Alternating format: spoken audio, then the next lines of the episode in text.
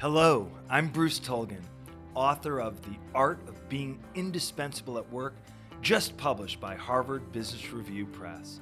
And this is The Indispensables, a podcast featuring conversations with real go to people who stand the test of time in the real world of work.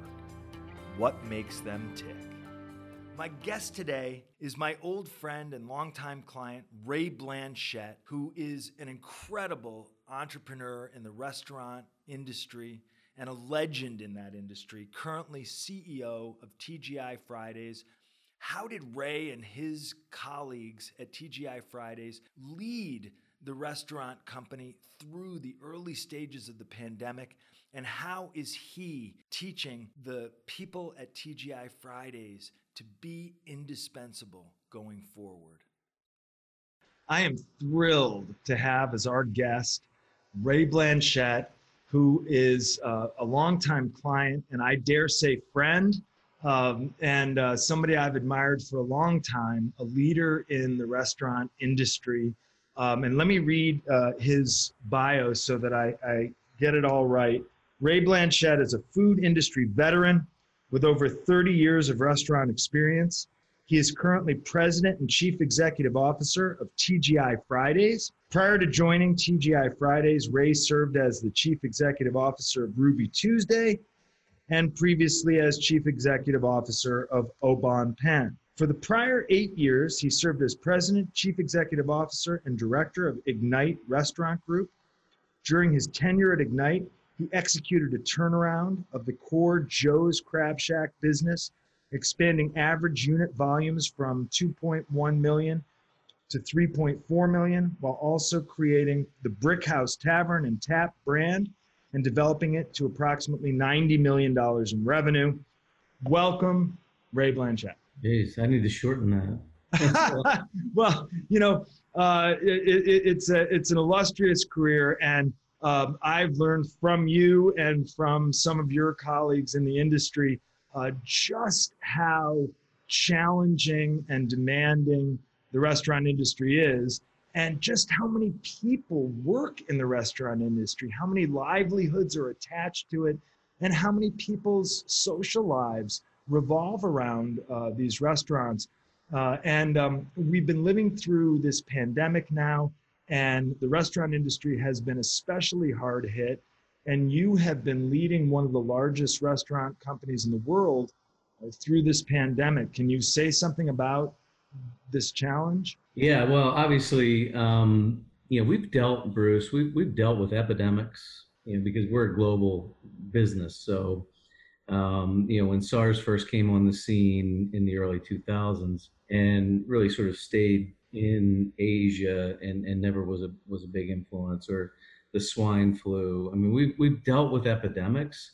We've never seen a situation that's that's truly pandemic that has you know impacted the entire world all at once. I mean, we watched our our revenue drop by eighty percent overnight. Um, eighty um, percent. And this is and, and how many employees are you responsible for? Yeah, there's 60 60,000 people worldwide.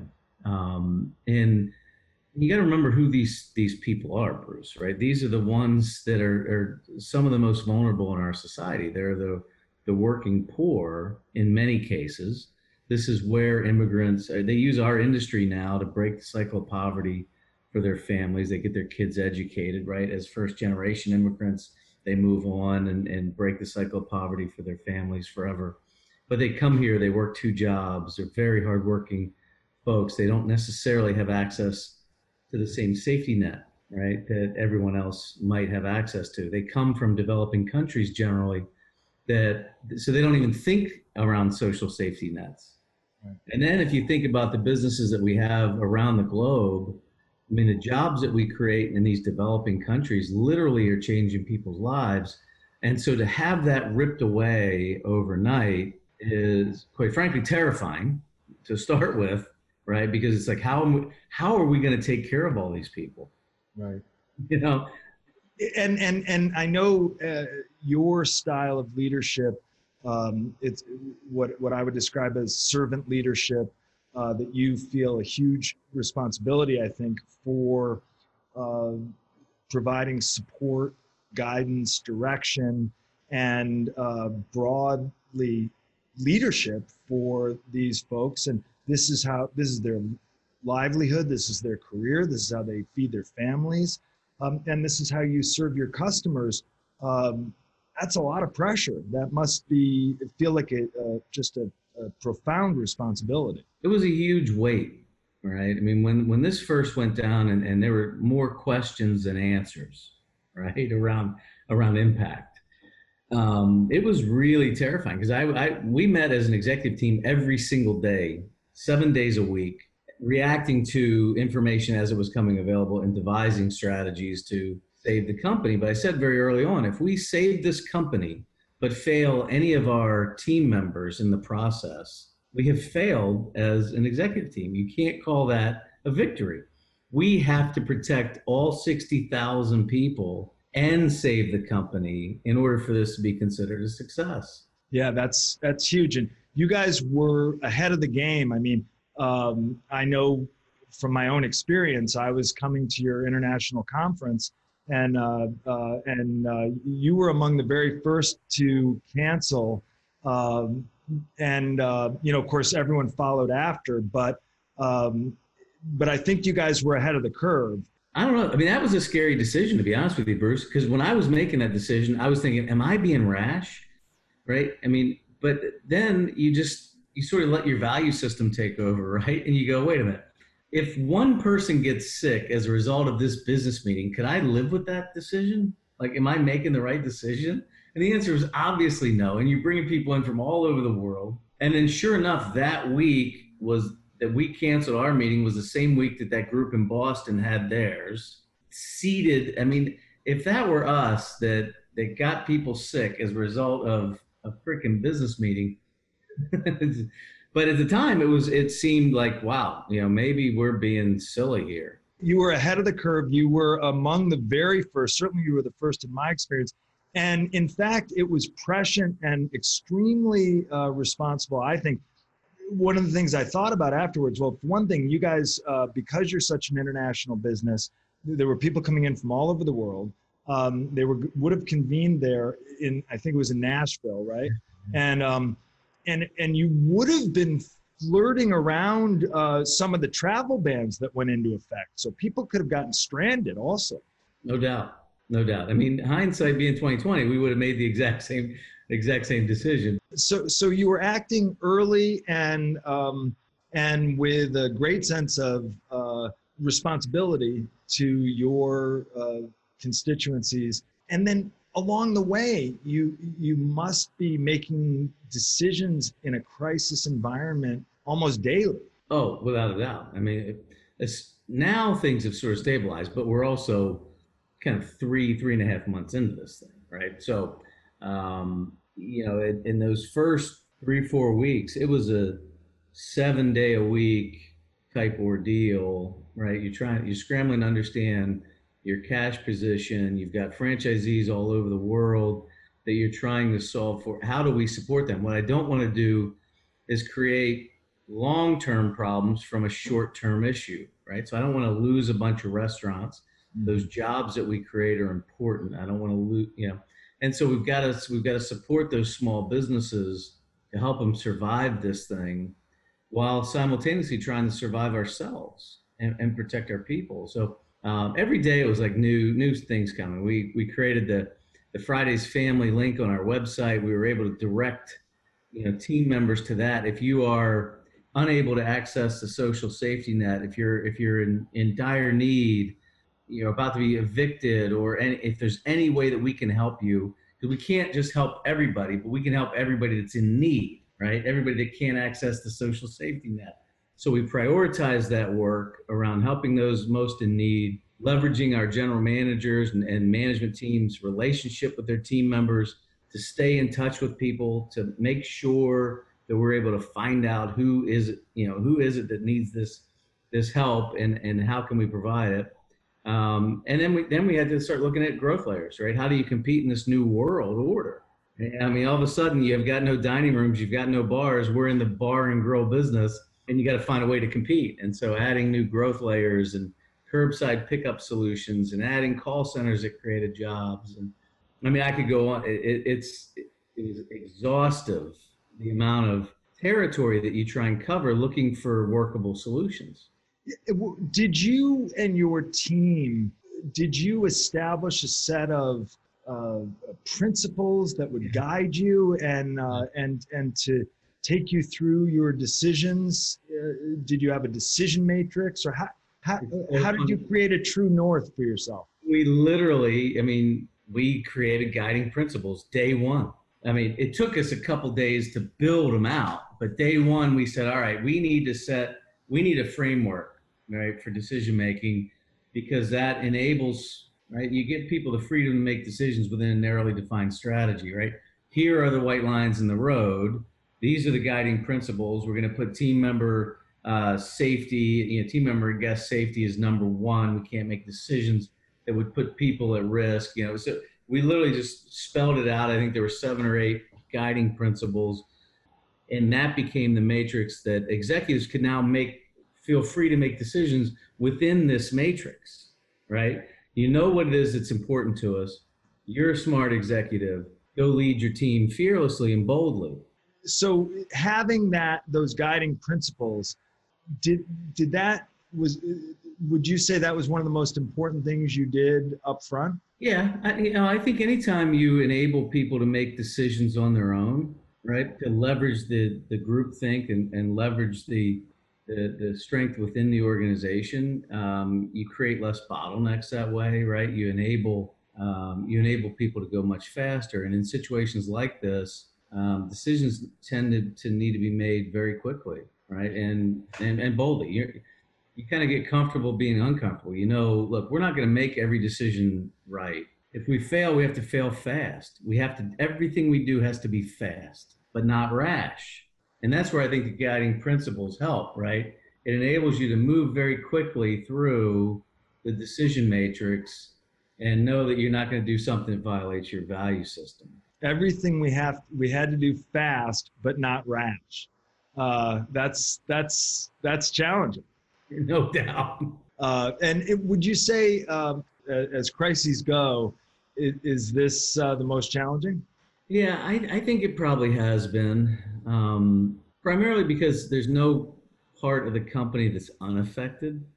I've never experienced that. I've had some, we've dealt with some really difficult crisis. Right? I remember when the Russian currency collapsed in 97 um, and literally 70, the ruble devalued by 75% in a day. Okay, that's a crisis, but it's a crisis that only affects the restaurants in Russia. And we're not Russian. So if I were Russian, it probably would feel like really, really bad. But for us as a company, it wasn't that big a deal. You stick handle through it. You know, oh dang it, and that's gonna make it harder to makes it harder to realize to make your plan. Versus now, if we make the wrong decision we could we could put team members and guests in harm's way. We could literally get people sick if we don't make smart decisions. Yeah, and you said and a precipitous uh, decline of eighty percent of revenue. I mean, that's just that's just mind-boggling. So, who would you say through this crisis have been the kind of the rocks, the indispensable go-to people, the ones you've been able to rely on the most? How would you describe those folks? Or what, what, what do they have in common? Or do they come in all shapes and sizes? They come in all shapes and sizes. They wear any number of titles from your you know svp of purchasing to the kitchen manager in watchung new jersey right? And there are heroes everywhere. You know in some of my darkest days right when you're just like getting exhausted by the crisis um, and go talk to our managers and talk to our team members and have them build me back up, right? it was literally like they're pumping me full of oxygen because their entrepreneurship, their their enthusiasm, their optimism, they they they connected what they were doing with the performance of the company in a way that they never had done before. They literally knew they were saving this company in the work that they were doing, right? And and you could feel it in an instant because I would just be like, because we we started, we lost eighty percent of the revenue. And very quickly, we were down 40% year on year. That was all these growth layers they found. They added curbside pickup and delivery and all these ways in which we could compete. And it was those managers, you know, letting their natural curiosity help drive them through this process, staying optimistic, staying enthusiastic, and oh, by the way, working for less money. The day the crisis hit, I eliminated my salary, took the executives down by 50%, the senior VPs by 40%, VPs and directors by 30%, and then managers. So every manager in the restaurant went down by 20%. So they're working for 80% salary and just as optimistic and more engaged than they probably ever have been.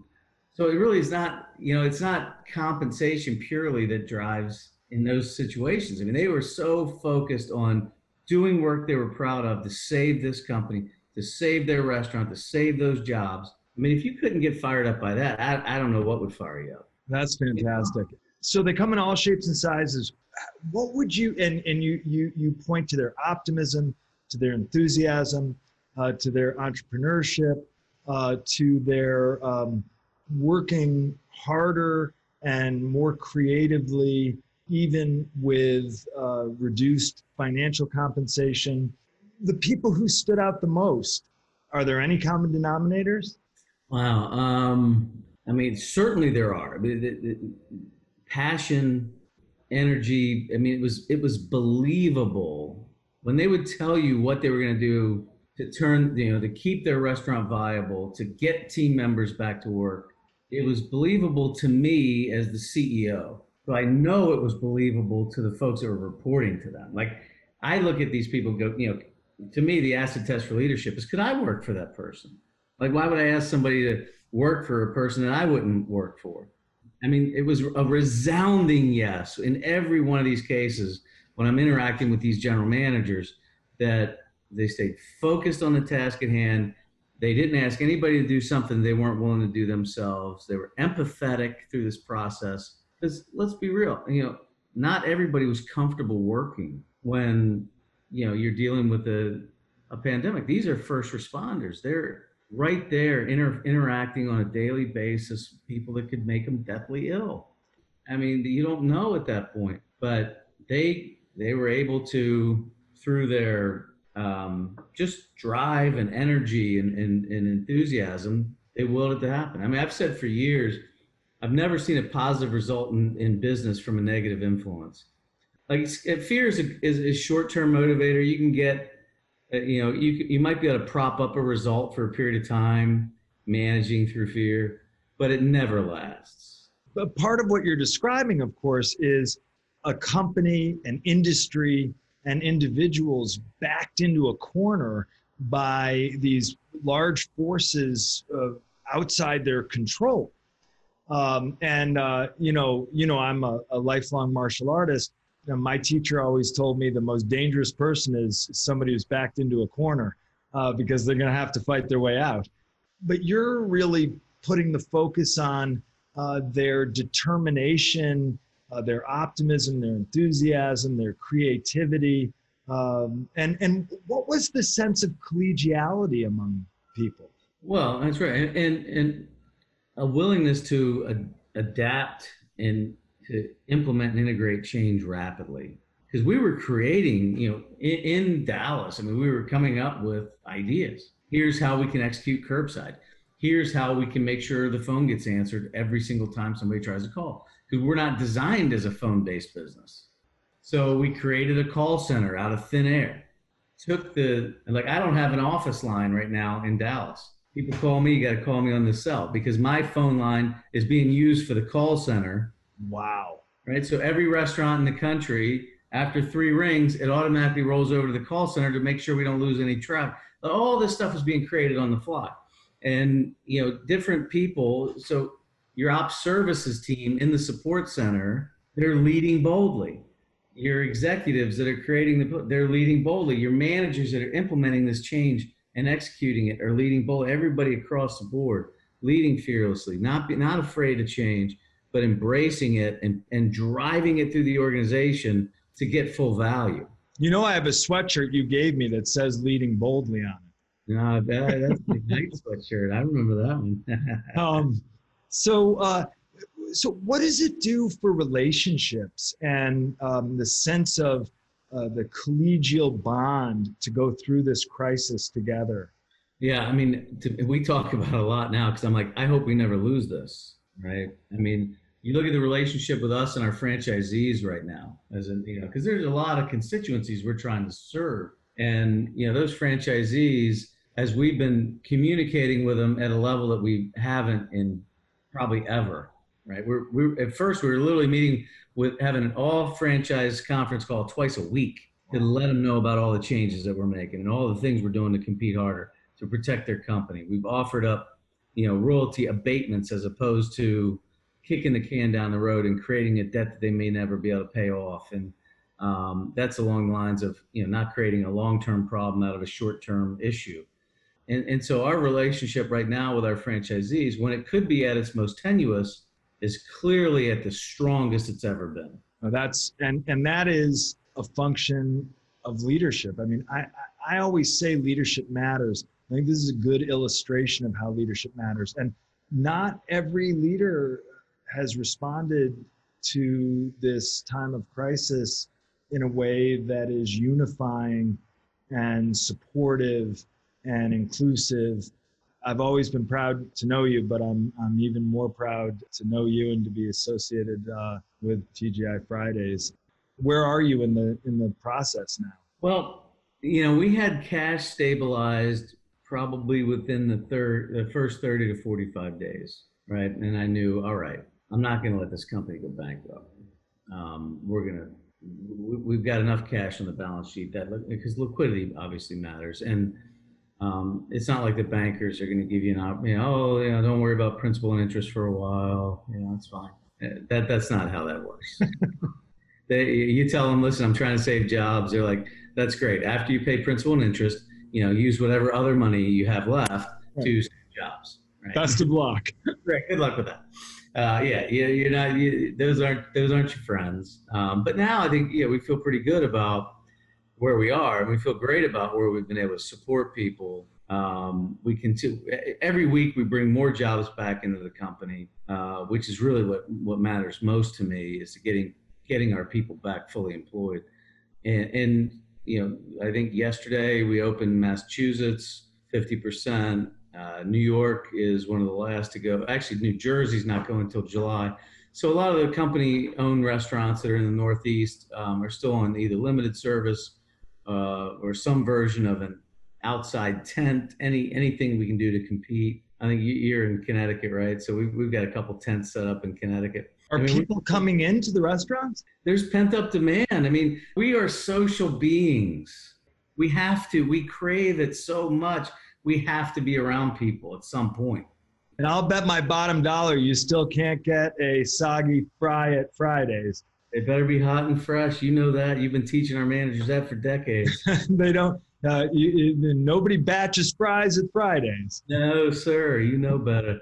So uh, uh, I always tell people if you ever find a soggy fry at uh, Fridays, let me know about it. You, yeah, you know exactly who to go with too with that uh, story. Uh, well, let me say, um, as as um, as an American and as a restaurant goer and as a a patron of Fridays, thank you for leading the organization through this crisis. And um, and you are an inspiration. You you know I don't think people realize um, what's at stake. Sixty thousand people. Their livelihoods, their careers, their ability to take care of their families. Um, uh, it, it, it is it is important work leading people and leading companies and um, you are as, as good at it as anyone I've ever known. So uh, thank you for being an inspiration? Um, yeah, I was just in Greece um, right before the crisis, and I was talking with a woman. Her job was executive director of new development or some big fancy title, right? And we're we're about halfway through the meeting, and she finally looks over. She goes, "You know, I know you." I said, "Really? We've we've met before?" She says, "Yeah." I said, "When?" She said, "Kifisia." Now, Kifisia was the original TGI Fridays that we opened in 1997. And uh, I said, "Well, what did you do?" She said, "Well, I was a line cook in in you uh, know work plate what we call plate nacho, which is basically pantry. She made salads and, and appetizers." I said, "So you're a plate nacho cook?" She says, "Yeah." She goes, "You did my first unit review. You gave me zero points." Okay, this was an hourly employee 22 years ago in Greece. She is now, you know, a mother, an executive, right? This hugely successful person, and still with the same company and and it changed it changed her world. She owns a home. I mean, I, I I hear those same stories in Brazil, in Peru, in the Philippines, and you know, quite frankly, in Dallas and in Newark. You know, that's that's what's exciting about this work. I mean, those kinds of jobs, those that kind of opportunity, literally changes people's lives. Thirty plus years ago, when I started at Fridays the vast majority of our kitchen managers were white guys. They were like me, right? They got out managers in training. And then I started as a KM, right? I was a kitchen manager after my manager in training. Today, the vast majority, I mean, 85, 90% of our kitchen managers, which is a really important job in our company and when well compensated, are black and brown, which is who they're serving. That's that's progress, dude. That is that's something to get excited about and uh, I know that you and the company have been very supportive of inclusion and diversity, and especially um, in these recent weeks. I know you've put out messages to that effect, oh, yeah. and um, and I know it's it's it's authentic. It's it's um, it's it's true north. So so I have one last question for you, which is somebody who's starting out now. Uh, they look at you and they say, "I want to be that guy." Uh, what's your advice to, to somebody who's starting out their career right now? Well, I think um, it's probably two things, Bruce. Number one, whatever role you're in, try to be the best it's ever been. You know, if you're in charge of the bussers or the dishwashers, be the best dishwasher manager ever. Or if you currently are a dishwasher, be the greatest dishwasher in the history of dishwashing. Like literally set that as your goal. And then every time you have an opportunity to lo- cross a learning chasm, do it. I remember early in my career, you know, I was running the TGI Fridays and they asked if I'd go run New England. I was in Maryland. Will you go run New England and be a director? I'm like, sure, absolutely. Cross that learning chasm. Get that business to number one in the company. And then they said, hey, will you go run Europe and the Middle East? I'm like, I'm not even sure I have a passport, but the answer is yes. Because that's that sounds fascinating. There's you know there's there's interesting learning opportunities that happen all the time. So if you just let your natural curiosity help you in decision making, remain intensely curious in whatever role you're in. How can you make it better? How can you leave it better than you found it? How can you be better than anybody that's ever done it? Um, I mean, I think those are the people that tend to go the fur, the farthest, the, the fastest. Ray Blanchette, CEO of TGI Fridays, a true indispensable. Thank you so much for being a guest on our podcast. Thanks, Bruce, man. We love you, buddy. Can't wait to have you at our conference whenever we can have one again. I'm ready. I'm ready. Next week, I will be interviewing Janet Altman, a partner at one of the top accounting firms in the world, Kaufman Rossin. If you like this episode, please subscribe and leave us a review. Any little bit helps to drive us up the charts. You can also follow us on Twitter at goto underscore podcast. That's at goto underscore podcast. You can learn more about GoToism and the techniques which make indispensable people stand out in their jobs and careers and lives in my new book, The Art of Being Indispensable at Work Available now from Harvard Business Review Press. Available wherever books are sold. If you're interested in bulk orders, please check the show notes for more information. And finally, you can learn more about our work at Rainmaker Thinking by visiting us at rainmakerthinking.com, by following me on Twitter at Bruce Tulgan, or find me on LinkedIn and Facebook at the links in the show notes. Until next time, stay strong and be indispensable at work.